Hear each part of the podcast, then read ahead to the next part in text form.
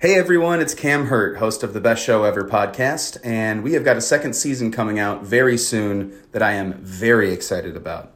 We've got some very cool special guests, including musical acts that we all love, like Karina Reichman, Daniel Donato, Jake Brownstein from Eggie, Rick and Peter from Goose, and many more. Tune in for new episodes dropping on Osiris Media March 5th on the Best Show Ever podcast. Hey folks, I am super excited to tell you a bit about today's new sponsor, Music Masters Collective.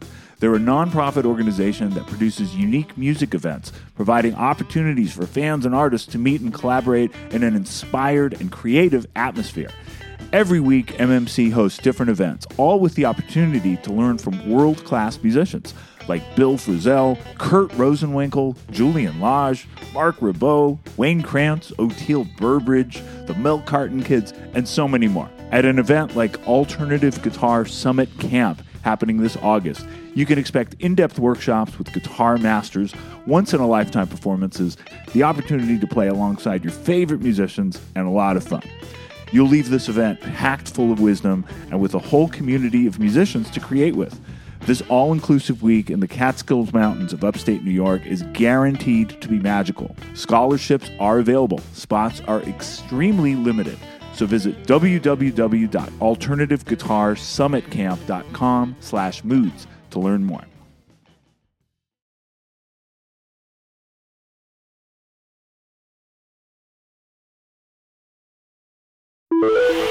Osiris. Moods and Modes is presented by Osiris Media and made possible thanks to our Patreon community. To support the podcast directly, go to patreon.com/Alex Skolnick. From Brooklyn, New York, this is Moods and Modes. I'm your host, Alex Skolnick. I'm probably best known as a professional guitarist. I'm also a writer, a photographer, and someone who occasionally gets told to keep his opinions to himself on Twitter. This podcast will involve music and guitar, but it may take us to some unexpected places as well. So, thank you for joining me, and let's do this. Previously on Moods and Modes. You ever run across a guy named Nite Bob? I know who he is. So, Nite Bob was his handler, essentially. Yeah. So if he was working, Nite Bob would be sitting there. Hey, Nite Bob, give me that 210 soup, whatever he wanted. Nite Bob would Bob's the gear expert. And, and he would go out, and he would unlock the room, and he'd pull whatever Aunt Walter thought that he wanted that day. Moods and Modes, episode 33. This is Alex, and that is a clip from this very podcast back when it was in its infancy 2 years ago. Hard to believe. The Walter being discussed is, of course, the late, great co-founder of Steely Dan, along with Donald Fagen, Walter Becker. And if you'll recall, I had purchased an amp from Retrofret, a fine vintage guitar shop in Brooklyn, New York. And this amp's previous owner was, yes, Walter Becker. Let's hear a little bit more of that clip. I need to meet him at some point. Yeah. Oh, yeah. It's well worth it. His real name is Polish, and it's very convoluted. Yeah. So he's never used it for anything. Yeah. Why? He said, nobody wants to hear my real name. That's perfect. Everybody just knows it as Nite Bob. That just adds to the legend. All right, so just to clarify a bit, Nite Bob's real name is Zikowski, C-Z-A-Y, Kowski. And there's another part of that episode where it talks about how he got his name. He used to work in a recording studio in the 70s, and there were two Bobs, one that worked in the day and one that worked at night. So you would call up, and they would ask, do you want to speak to Day Bob or Night Bob? And he's always been Night Bob. So we're finally doing our Nite Bob episode. This took a long time to get together. Coincidentally, the clips you heard are from exactly 2 years ago, September 2020. And as I speak to you, it is September of 2022. And in an even spookier coincidence, that was episode 6. This is episode 33. 3 and 3 make 6. Ooh, spooky.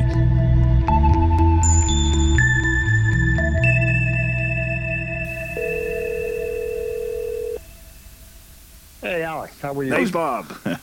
And that was basically the ending of episode 6. I managed to track down the mysterious Nite Bob thanks to a mutual friend in the music industry, and we agreed to meet at a later point. So why did it take us so long to finally get together? Well, I don't need to explain to you that the years 2020 and 2021 were disruptive, to say the least. And then by this year, 2022, I'd started touring again. He'd started working again, and it got crazy. Anyway, we finally managed to get together earlier this summer when I was in between tours, and we met up at a place called the Ear Inn, which is considered New York's oldest pub. It's been around since the 1800s, and some say it's haunted. And like Bob himself, it has an unusual name with a funny backstory. So just above the entrance to this place is something you could picture in any big city, an old neon sign reading bar. The only thing is that on the right side of the letter B, the lights are burned out, so it looks like ear. Long story short, they never fixed the sign, and everybody just started calling it ear. So I must give the disclaimer that while the Ear Inn has a lot of character and is in some ways the perfect setting for my meeting with Nite Bob, it is also very noisy. Now, on the one hand, we're in a back room away from most of the patrons, which is good. However, you can still hear orders being taken, the phone is ringing, there's a hand dryer that keeps going off. This will be the noisiest episode of this podcast. However, I figured it was better to meet Bob in an environment where he was really comfortable and we could get to know each other. Anyway, I think the conversation is pretty clear despite the noise. I know our friends at Osiris Media will do a good job cleaning it up. I have new appreciation for what they do, having heard that early episode, episode 6, which was pre-Osiris. The quality has gotten much better. Thank you, guys. And just a final note, I'm going to be leaving this conversation as is. I'm not going to have the usual extracurricular production and not much commentary. Now, the reason I'm doing this episode kind of minimalist compared to the others is that I am on the road. And if you've heard previous episodes where I talked about the challenges of recording the podcast while touring, I mentioned that it is very difficult to find a quiet spot where I can talk to you like I am doing now. Today, I have a day off, but there aren't many days off coming up, and I want to get this episode finished and work on the next one, which is going to be pretty exciting. So before we get to our conversation, let me just give you a quick crash course on Nite Bob. Ask not what Nite Bob has done. Ask what hasn't he done? So in addition to Walter Becker, for whom he was the right-hand man, artists that Nite Bob has worked with include Iggy Pop and the Stooges in their early days, the New York Dolls, Aerosmith in the 70s and their 80s resurrection, Ace Frehley, of course, Steely Dan. Now, throughout Nite Bob's career, he has had many positions. He's been a front-of-house engineer. He has been an in-studio engineer. He's been a road manager. He has been a guitar tech. He has been a guitar builder, an amp repair guy. You name it. If there's a job in the music industry, Nite Bob has done it and can do it. So we mostly talk about Walter Becker because that's most of where my interest was. I'm sure we'll talk to him again and get some more stories. But for now, here is my conversation at the Ear Inn with the one, the only Nite Bob.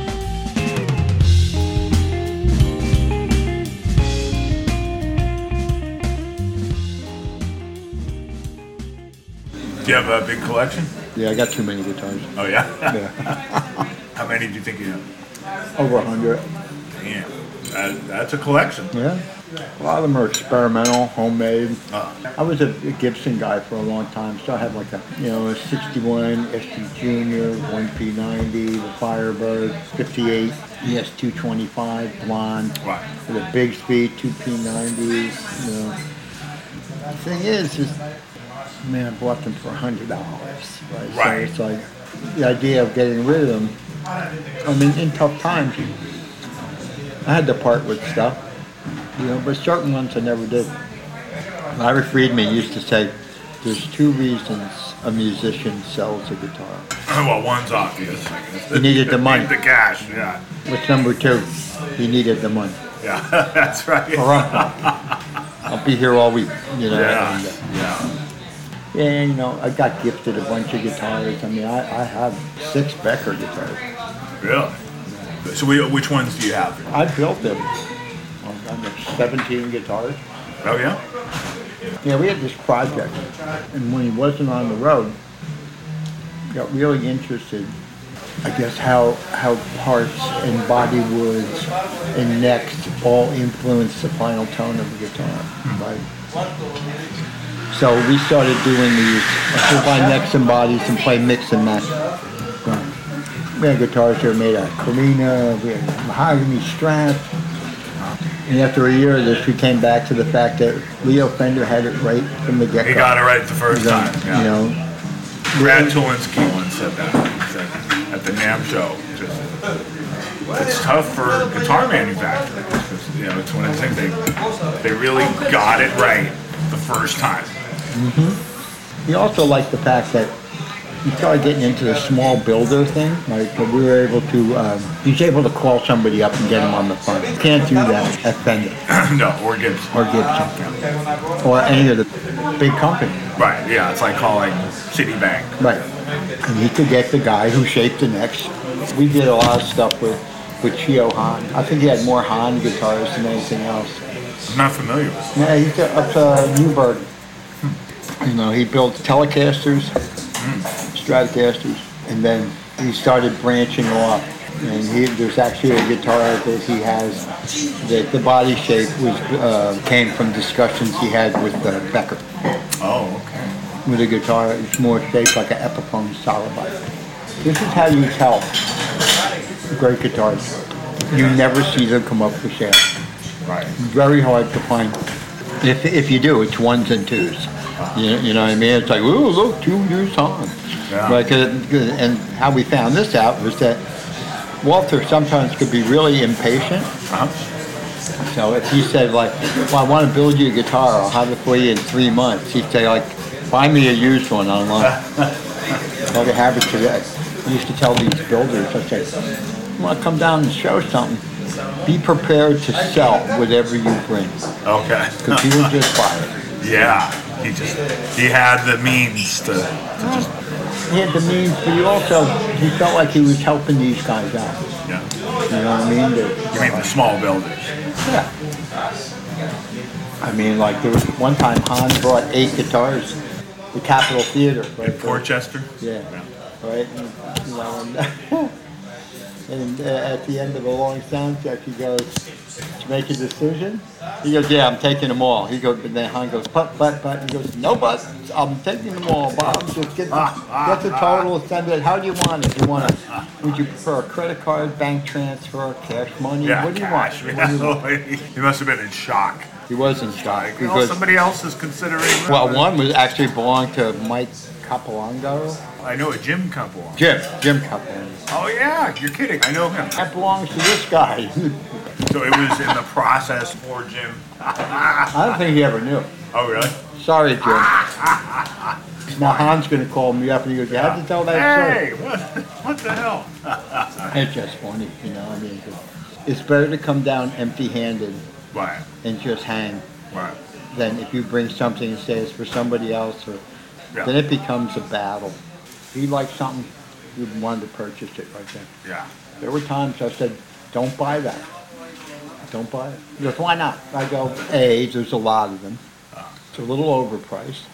I go, and like a lot of guitars, it has a flip at the end of the fingerboard. So you really have to pull those frets out and plane the fingerboard down from about the 15th to the 21st fret. And he goes, we have the technology to do that, don't we? I went, yes, we do. He goes, I'm buying it. I was like, oh, okay, whatever. He bought amps that were missing parts just because he liked the salesperson and he wanted to help them out.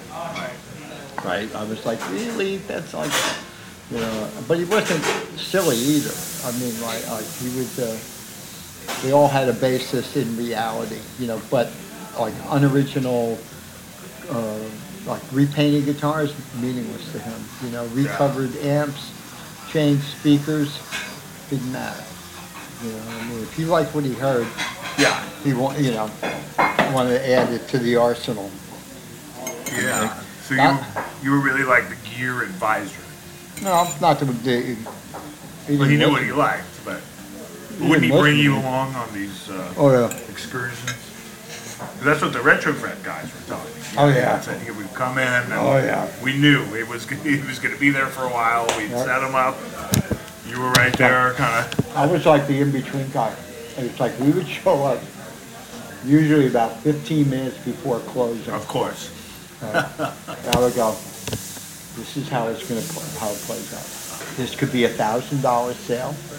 It could be a $15,000 sale. Maybe even more.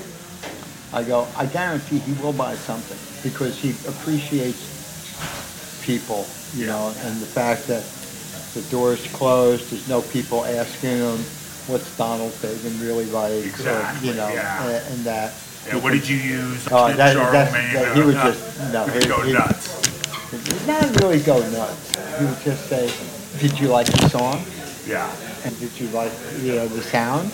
And they go, oh yeah. He goes like, that's me. You know, that is like, you'll never get that sound because that's me or that's when we, you know, Larry Carlton or something like that. And only, you know, it's the personal, you know, your head, your heart, your fingers, your hand, the amp, how you feel, blah, blah, blah. You know, it's like play music.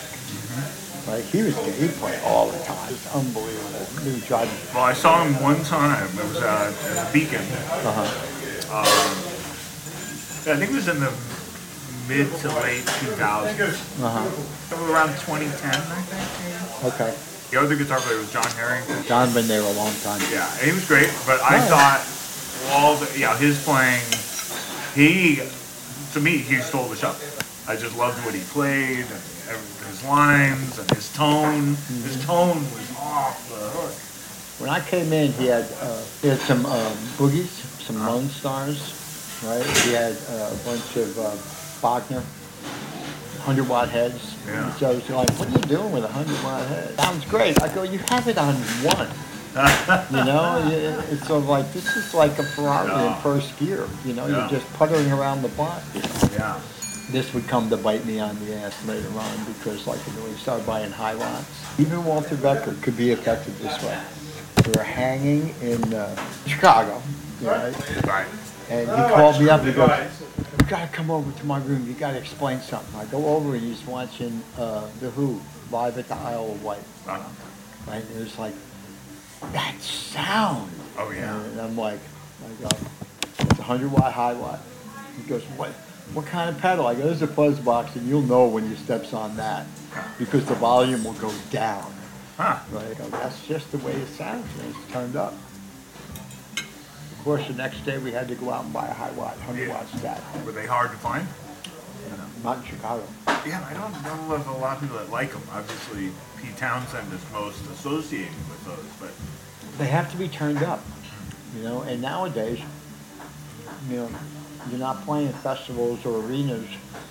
Right. You know, people are playing, you know, Bowery Electric, they're playing, you know, you can't use a 100-watt Hiwatt. Did he stick with the Hiwatt? No, he came and went. Okay. He used to use it, we had it in the corner of the stage, 100-watt stack. Right? And it was like, it was only used on Reeling in the Years. Like, and it always, if you were on stage right at that point, first of all, the only people who would be there if you weren't employed by the band would be like the union guys getting ready to stagehand guys. And they would want you to take the brunt of this. We'd be standing there and Dave would hand him the guitar. He'd go out and we both put on hearing protectors, the kind that jet guys wear. And everybody looked at us weird because that Hiwatt stack was in a corner back then. Right. Right. And boy, oh boy, those union guys would jump like 3 feet in the air. Right. It was loud. There's this place in San Diego on a boat basis. Humphreys by the Sea, they call it, right? But you'd also have the boat people who would come over in their little boats so they could listen for free. During the sound check, at one point they were going like, "Are we covered?" I go, "Well, yeah, except for the boat people." He goes, "Boat people?" I go, "Yeah, see over there?" He goes, "All these little dinghies and boats with a couple of sailboats and something." He goes, "Well, we should have an amp for them, shouldn't we?" Right, so we had this amp. It would scatter the boat people. That's so funny. Aimed right at him, you know. You know, I think of loud bands, right? Yeah, I think of The Who, Van Halen, hard rock bands. Yeah, but Steely Dan, it's just, yeah, it's not something you think of when you think of like the blaring volume. We had to in the 30 watt rule. Yeah. It really shouldn't have any amps higher than 30 watts. Mm. But then he'd have multiples of that. I mean, we had some satellite amps that were like EL84 amps. We had he had a thing for EL84 tube power tubes. Yeah. We had a SIR amp. We had plenty of satellites. We had Dr. Z's. Things would come up. He had a Hiwatt. It was the oldest Hiwatt I've ever seen in the United States, right? He bought that. He'd have it on there. He'd have it on we had this a table of amp heads because all the cabinets were remote. None of the cabinets weren't live on stage. They were off on a wing. Really? Oh yeah. He didn't use monitors. Yeah. He would listen to the room. Right, and I'm sure it was better for the rest of the band on stage. Oh, it definitely was better for everybody. They would have gotten blasted out. Kept hangers on away from stage. Right, nobody went over there. And they were on almost on their backs straight up. Wow. Right, so no bleeding into the house. There were 2x12s and 4x12s. Yeah. Depending on the amp head. That's one way to clear the side of the stage. Yeah. They were only on one at a time. It depended on what he was thinking. Yeah. At one point, we had an elaborate switching setup to switch between these. Uh-huh. Then he decided that he felt he could hear some kind of loading going on. So what he had, he would just he'd unplug from one amp, walk over, unplug, plug into another one. They were all on. Wow. Right, so and just plug into another one. And how many guitars would you bring on? About 40.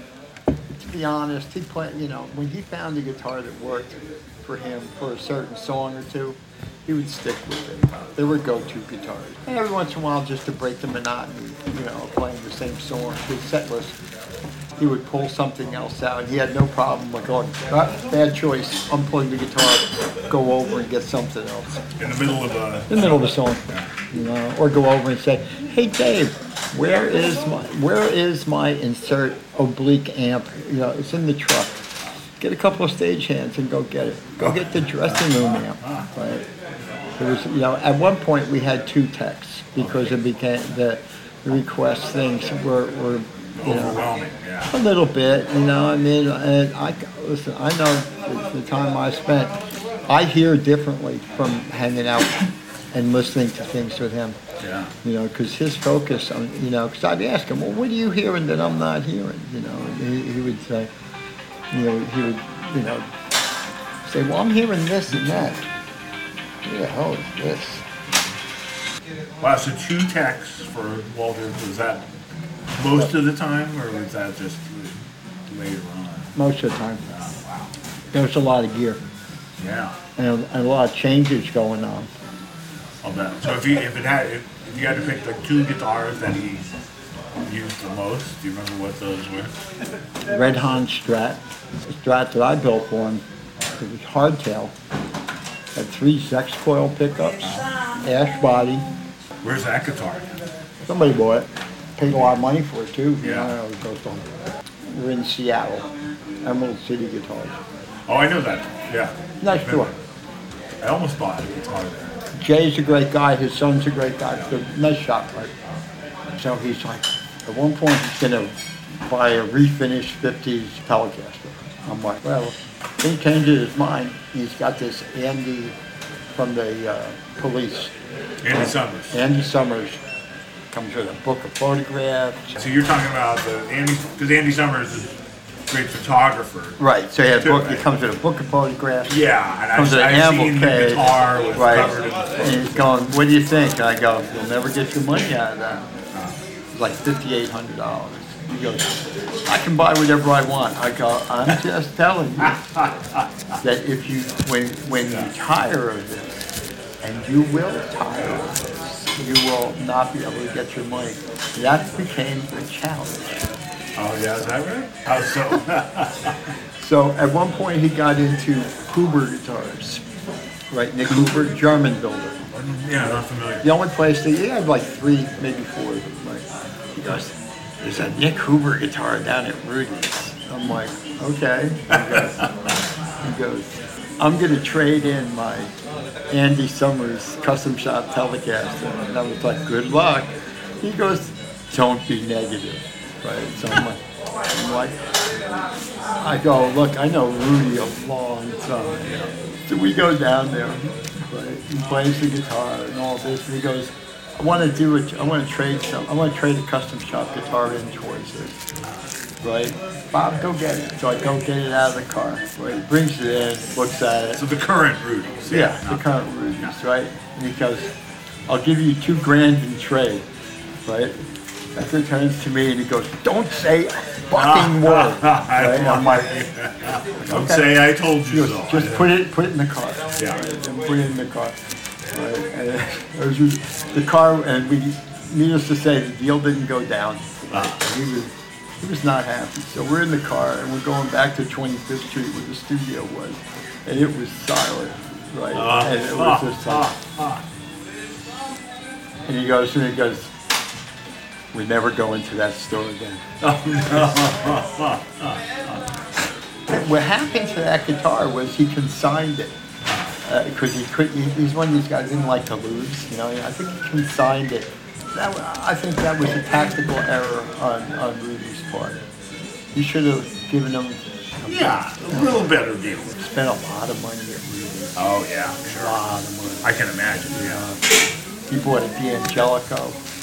Right? But, you know, and it was like, see, if I was that guy, I would say, like, how would you pay me? Right. They said 55. I go, okay, let's do 55. Yeah, or let's come close to it. Because he would have been so happy to prove me wrong, he would have bought 3 other guitars. But you know, I understand someone who's got a brick and mortar store, right? Because that's a lot different than someone that's sitting in their house. Right. On the internet putting up pictures of an instrument. You're not, you know what I mean? You don't have street traffic and all that. You know, it was just funny. A lot of guitar dealers, they, you know, that's the way their mind works. Right. You know, of what they would offer, because then what they could sell it for. I mean, you wholesale, you know, if you're wholesaling instruments, you pay this and you want to get a certain percentage over that. Right? Yeah. So I don't know what he thought he could get for it, whatever, but that's the dynamics, the way, you know, when instruments get this expensive, it stops being fun, you know, because back in the day, man, I bought a 60 Strat for $100. A guy around the corner from where I grew up in Kearney, New Jersey, like, at the same time, I think I got a copy of Guitar Player, and it had Jerry Garcia on the cover playing the Strat. It had this black strap? No, a natural. Because back then, it was like, the guitar will breathe more if you take the finish off. Right? So I was like, just looking at that picture and how nice ash body and all that. I was like, nice. Oh, yeah, I want to be like Jerry. Right? So I went to my father and I said, how do I get this paint off of this guitar? He told me how to do it. Right? And I got some zip strip and scraper. Right? Took the guitar apart. Right? Stripped the body off, right? Put some this chemical stuff in it.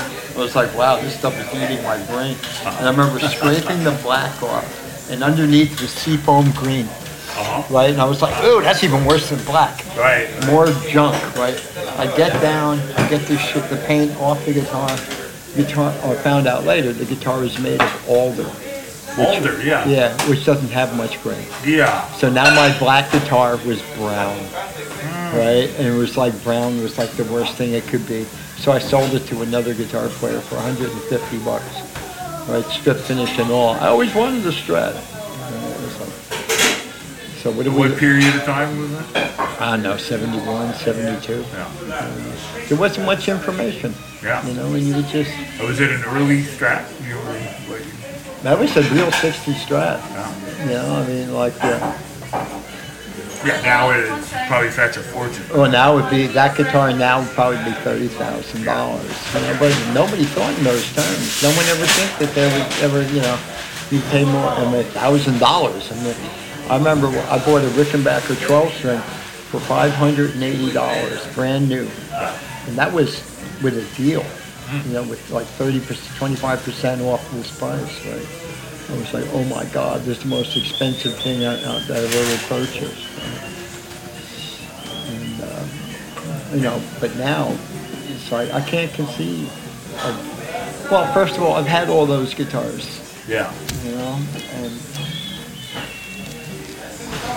if you're going to play music, you really, you know, it's the point. You know, it's like one thing is to collect, and I understand that thing. But if you want to make music, you can only play one at a time.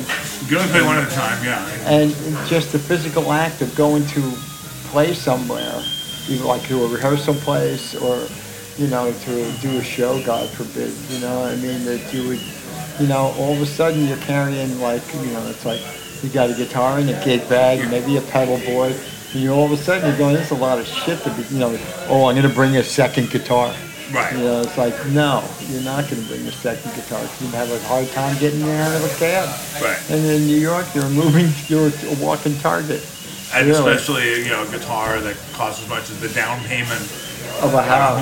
Yeah, right. Or one that now, you know, some of them cost as much as some home. So now you want to get, you know, I mean, it's like you want a guitar that's stable, will stay in tune, you know, and it's like, will do the job for you, you know. You have to be able to play through whatever. You know how it is nowadays, man. It's like everybody's got backline at clubs because no one wants to be dragging amps up and down stairs, right? And they're too loud or whatever. You know, and so like the whole, I mean, there's a whole legion of bands who don't play out. Right. And in fact, I'm working with a friend of mine about a documentary about bands like this, bands that have no ambition to make this a business, and they play for the joy of playing music. Yeah. Right? And like they tried playing out and they realized it's a lot of work. So they do the music because it's just for the joy of it. The joy of making music. Yeah? And they look forward to playing on Monday and they pick the song. I mean, like, when I first heard them play, I was like, they're called Inner Sanctum. Oh, okay. Right? And it's like, I go, man, this sounds like a band full of record collectors. And they went like, well, yeah. You know, that's what we are. Yeah. I mean, they go from doing Kink songs to, you know, to Beatles songs to a Bob Dylan song to, you know, they just pick these things. You know? Yeah, it is hard. I can't imagine starting out now. No, it'd be impossible.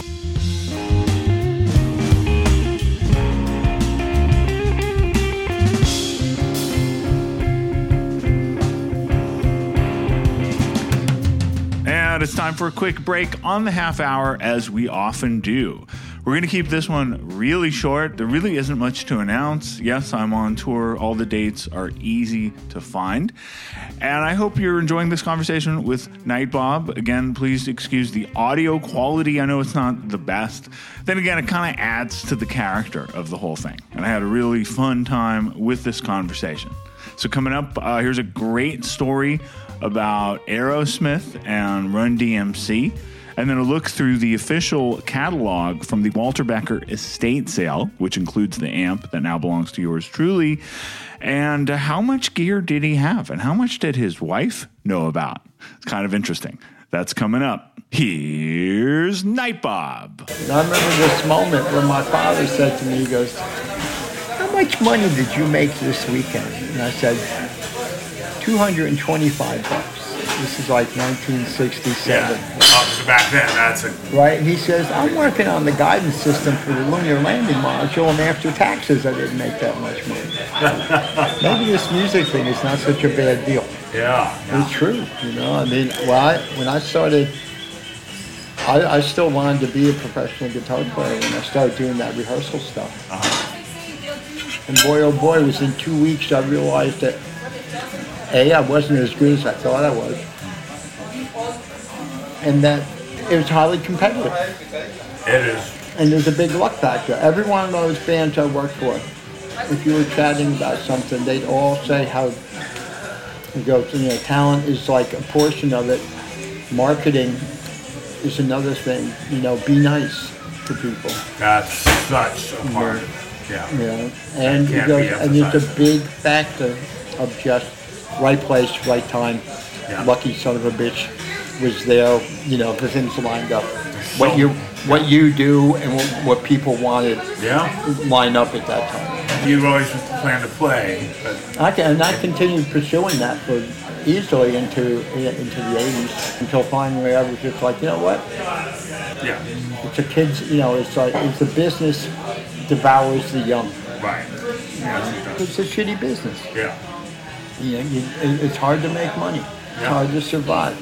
You know, I mean, and everybody wants a piece of you. Yeah. And everybody takes a piece of you. You know, and it just sort of, and I don't get no respect. You know, I mean, it was funny because, like, after I did that Emerson, Lake and Palmer tour, I had a whole different view, you know, like I was blown away. You know, when you go out and you see a band, you know, you think that, like, wow, what a cool experience. Like, when you tour with a band, you realize that, A, they're playing the same set every night. For some reason in your mind, you think that every time a band played, they changed their set. No, that doesn't. When you're just a concert goer, that's how it's. You think like, oh. Yeah. They're just pulling rabbits out of a hat, you know. It's just, I could never do that. And the things they said that night, they didn't say that to anybody else. It was every show was unique. Yeah. No. You learned about stage raps, you learned about set lists. It became like the thing, you know. So I guess the worst part is that now that culturally music is so low on, like recorded music is on the priority list. It's at its lowest profile ever. You can make more money selling a Alex coffee cup than you can from selling an EP or 5 songs. So, unless you luck out and get it into a movie or a TV commercial or something like that, you know, because you now have several generations of people who love music who just really think that, well, I can pay $15 a month to Spotify. And, you know? That's why, it really has to be about the love of doing the music.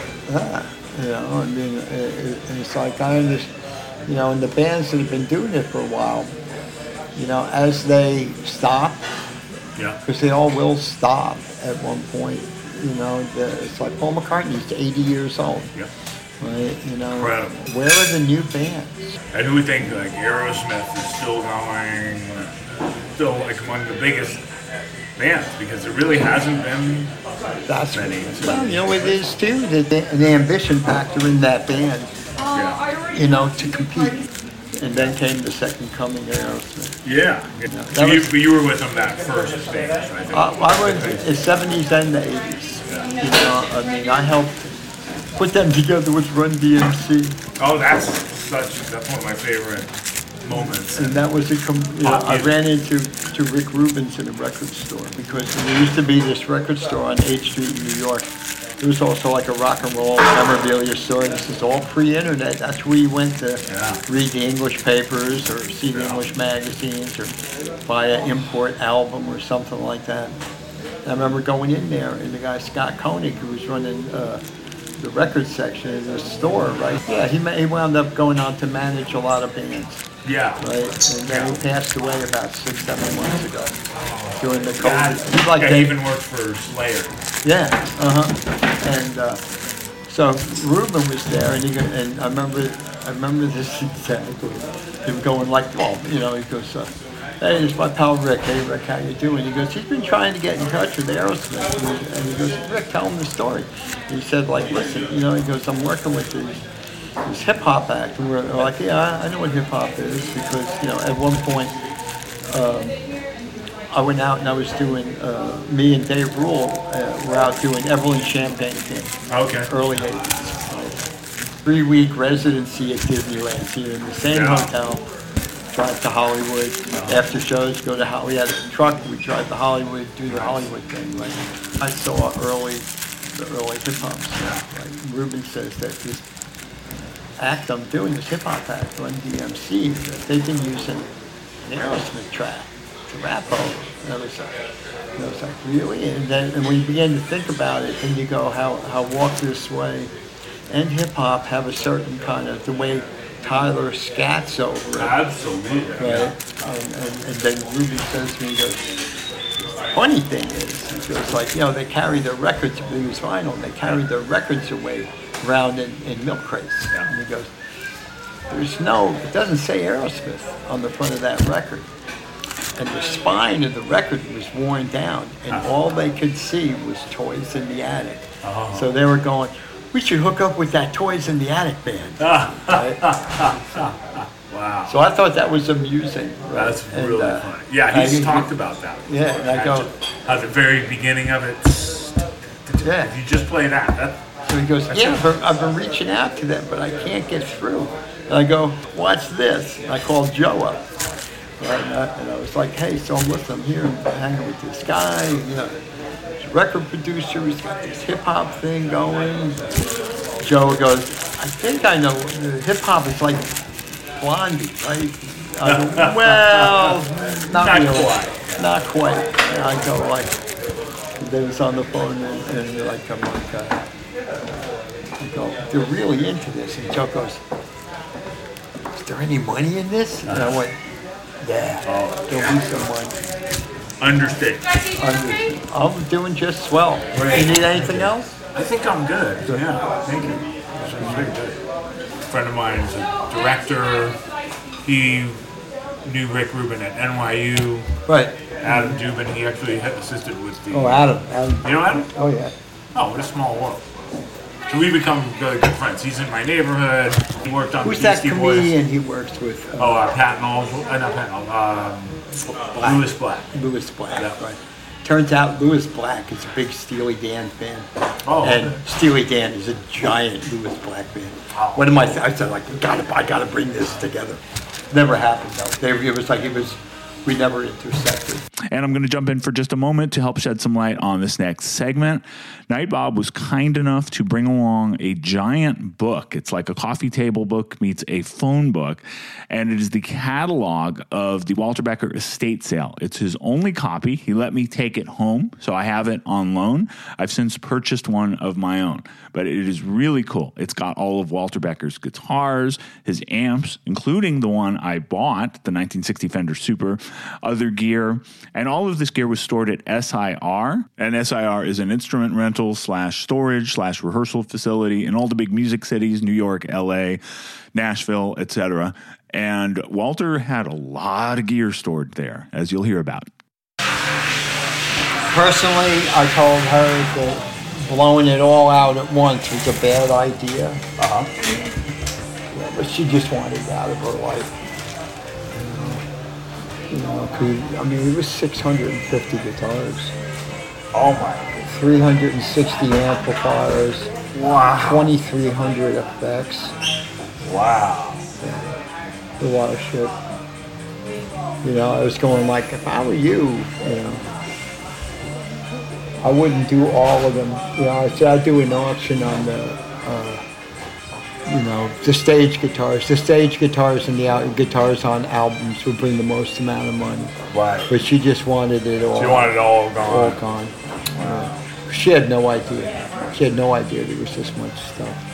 Because he forbid her to go down to SIR. Because at one point we were going to document the guitars, right? Well, I'll come down and photograph. He was like, no. Oh, yeah? I think she would have lost her mind if she knew how much shit there was. Like, at one point she goes, I want to go down to SIR and see what was going on. Yeah. So these photos are incredible. So we go down and I show her the studio room. Right, she was impressed. She goes, is that it? I go, no, there's 6 more lockers. She goes, 6 more? And I go, yeah, 2 of them are just amps. Wow. Boy, he had a lot of stuff. This is just a great book, right? Just a great book. It's hilarious. It's absolutely hilarious. I mean, there's... Pawn Shop Special. Yeah. Yeah, I think I believe was done by Ian Anderson. Yeah. These are all Ian Anderson guitars. No relation to Jethro Tull. No, not at all. I never heard of the builder. He's a San Diego builder. He liked him, you know. He built him some Strats and Tellys, and he really liked that one that's like a bound, like a Telecaster Les Paul thing. Wow. Wrap around tailpiece, 2 humbuckers. Yeah, there's guitar shapes here I've never seen. Oh, yeah. Mm-hmm. So he seemed to really like replicas. Yeah. See those are small replica. Why would I spend $300,000 on a Les Paul when you can get me a replica for $7,000? Yeah. This just is good. That's great. Yeah. Old Gibson amp. A lot of these old amps. Well, you love amps. You know, it's like, and we, you know, if they, you know, you know who Matt Wells is? No. He's an amp technician. We sent all this. He was in charge of maintenance, all this stuff. Send it to Matt Wells. And sometimes, yeah. So since this book is so overwhelming, I'm going to let you take it home. Oh, you sure? Yeah, you can take it home. All right, because I will need it back at one point, but I'm not going to need it back for a while. Okay, that'd be great. You know, there's a lot of info in there that you know, it's like, it's a good book, and when there's nothing good on TV, it's, every one of those guitars has a fucking story. Oh, thanks so much. Yeah, I could look at this all day. Yeah, I mean, it's all. I want to find my amp too.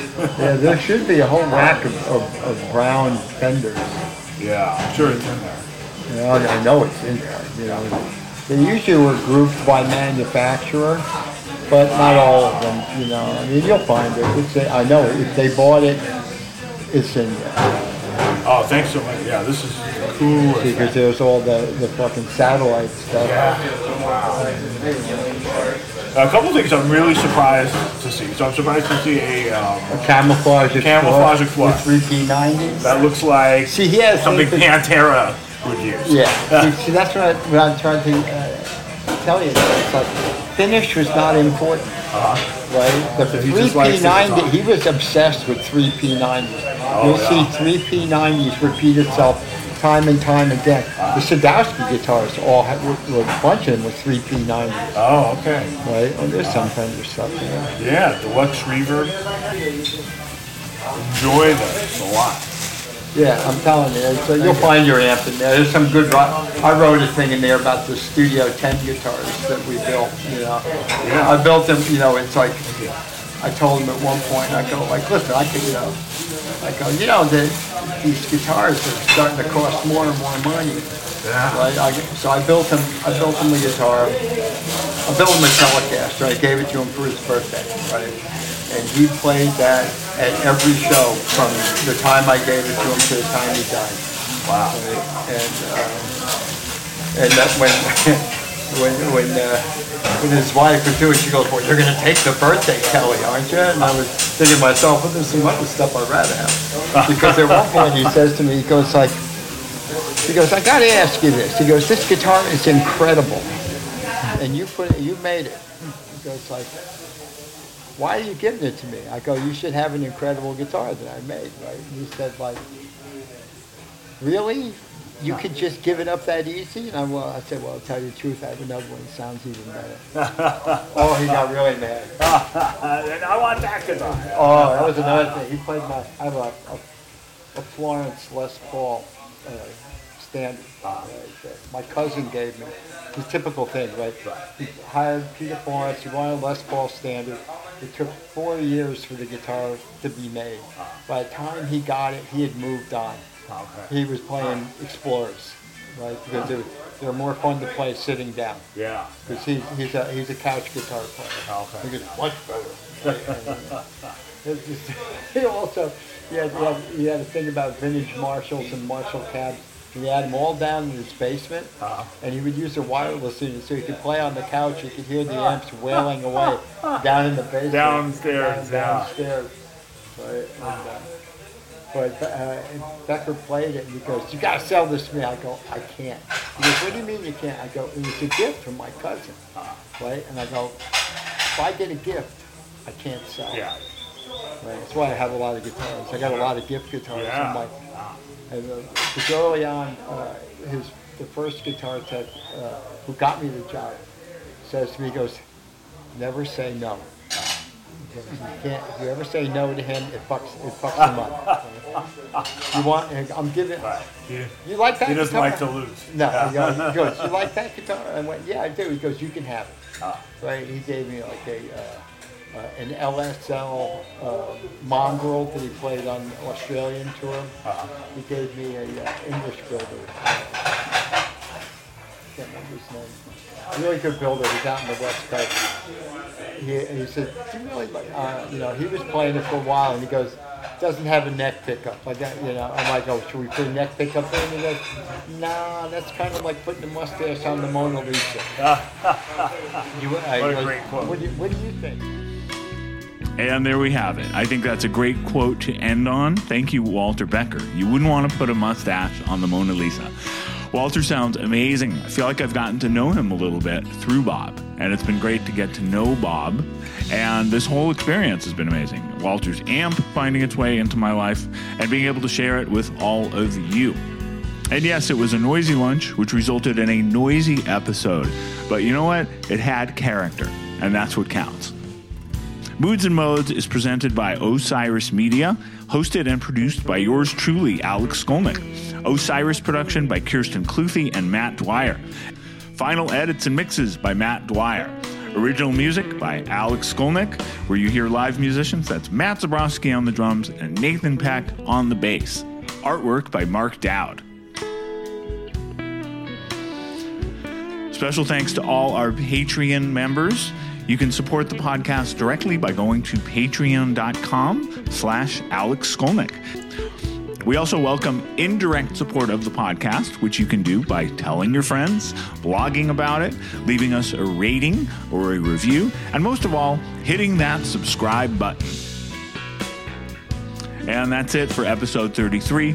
I also want to thank everyone for being so patient and understanding with the schedule. It is taking a little extra time to get these episodes done while I am back in the throes of concert touring.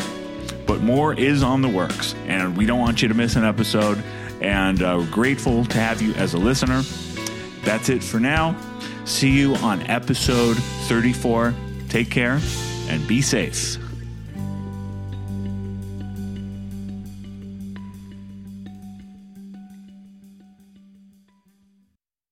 Osiris.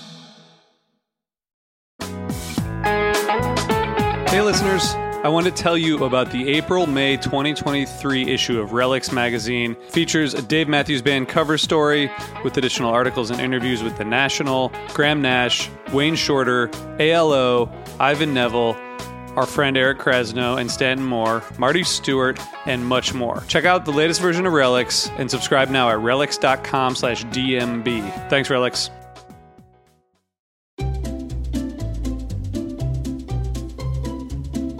Hello, and welcome to Novel Conversations, a podcast about the world's greatest stories. I'm your host, Frank Lavallo, and for each episode of Novel Conversations, I talk to two readers about one book, and together we summarize the story for you. We introduce you to the characters, we tell you what happens to them, and we read from the book along the way. So if you love hearing a good story, you're in the right place. Our 9th season is coming this fall. Tune in to hear from some of the all-time great authors, Charles Dickens, Jules Verne, F. Scott Fitzgerald, and more. Subscribe to Novel Conversations wherever you listen to podcasts.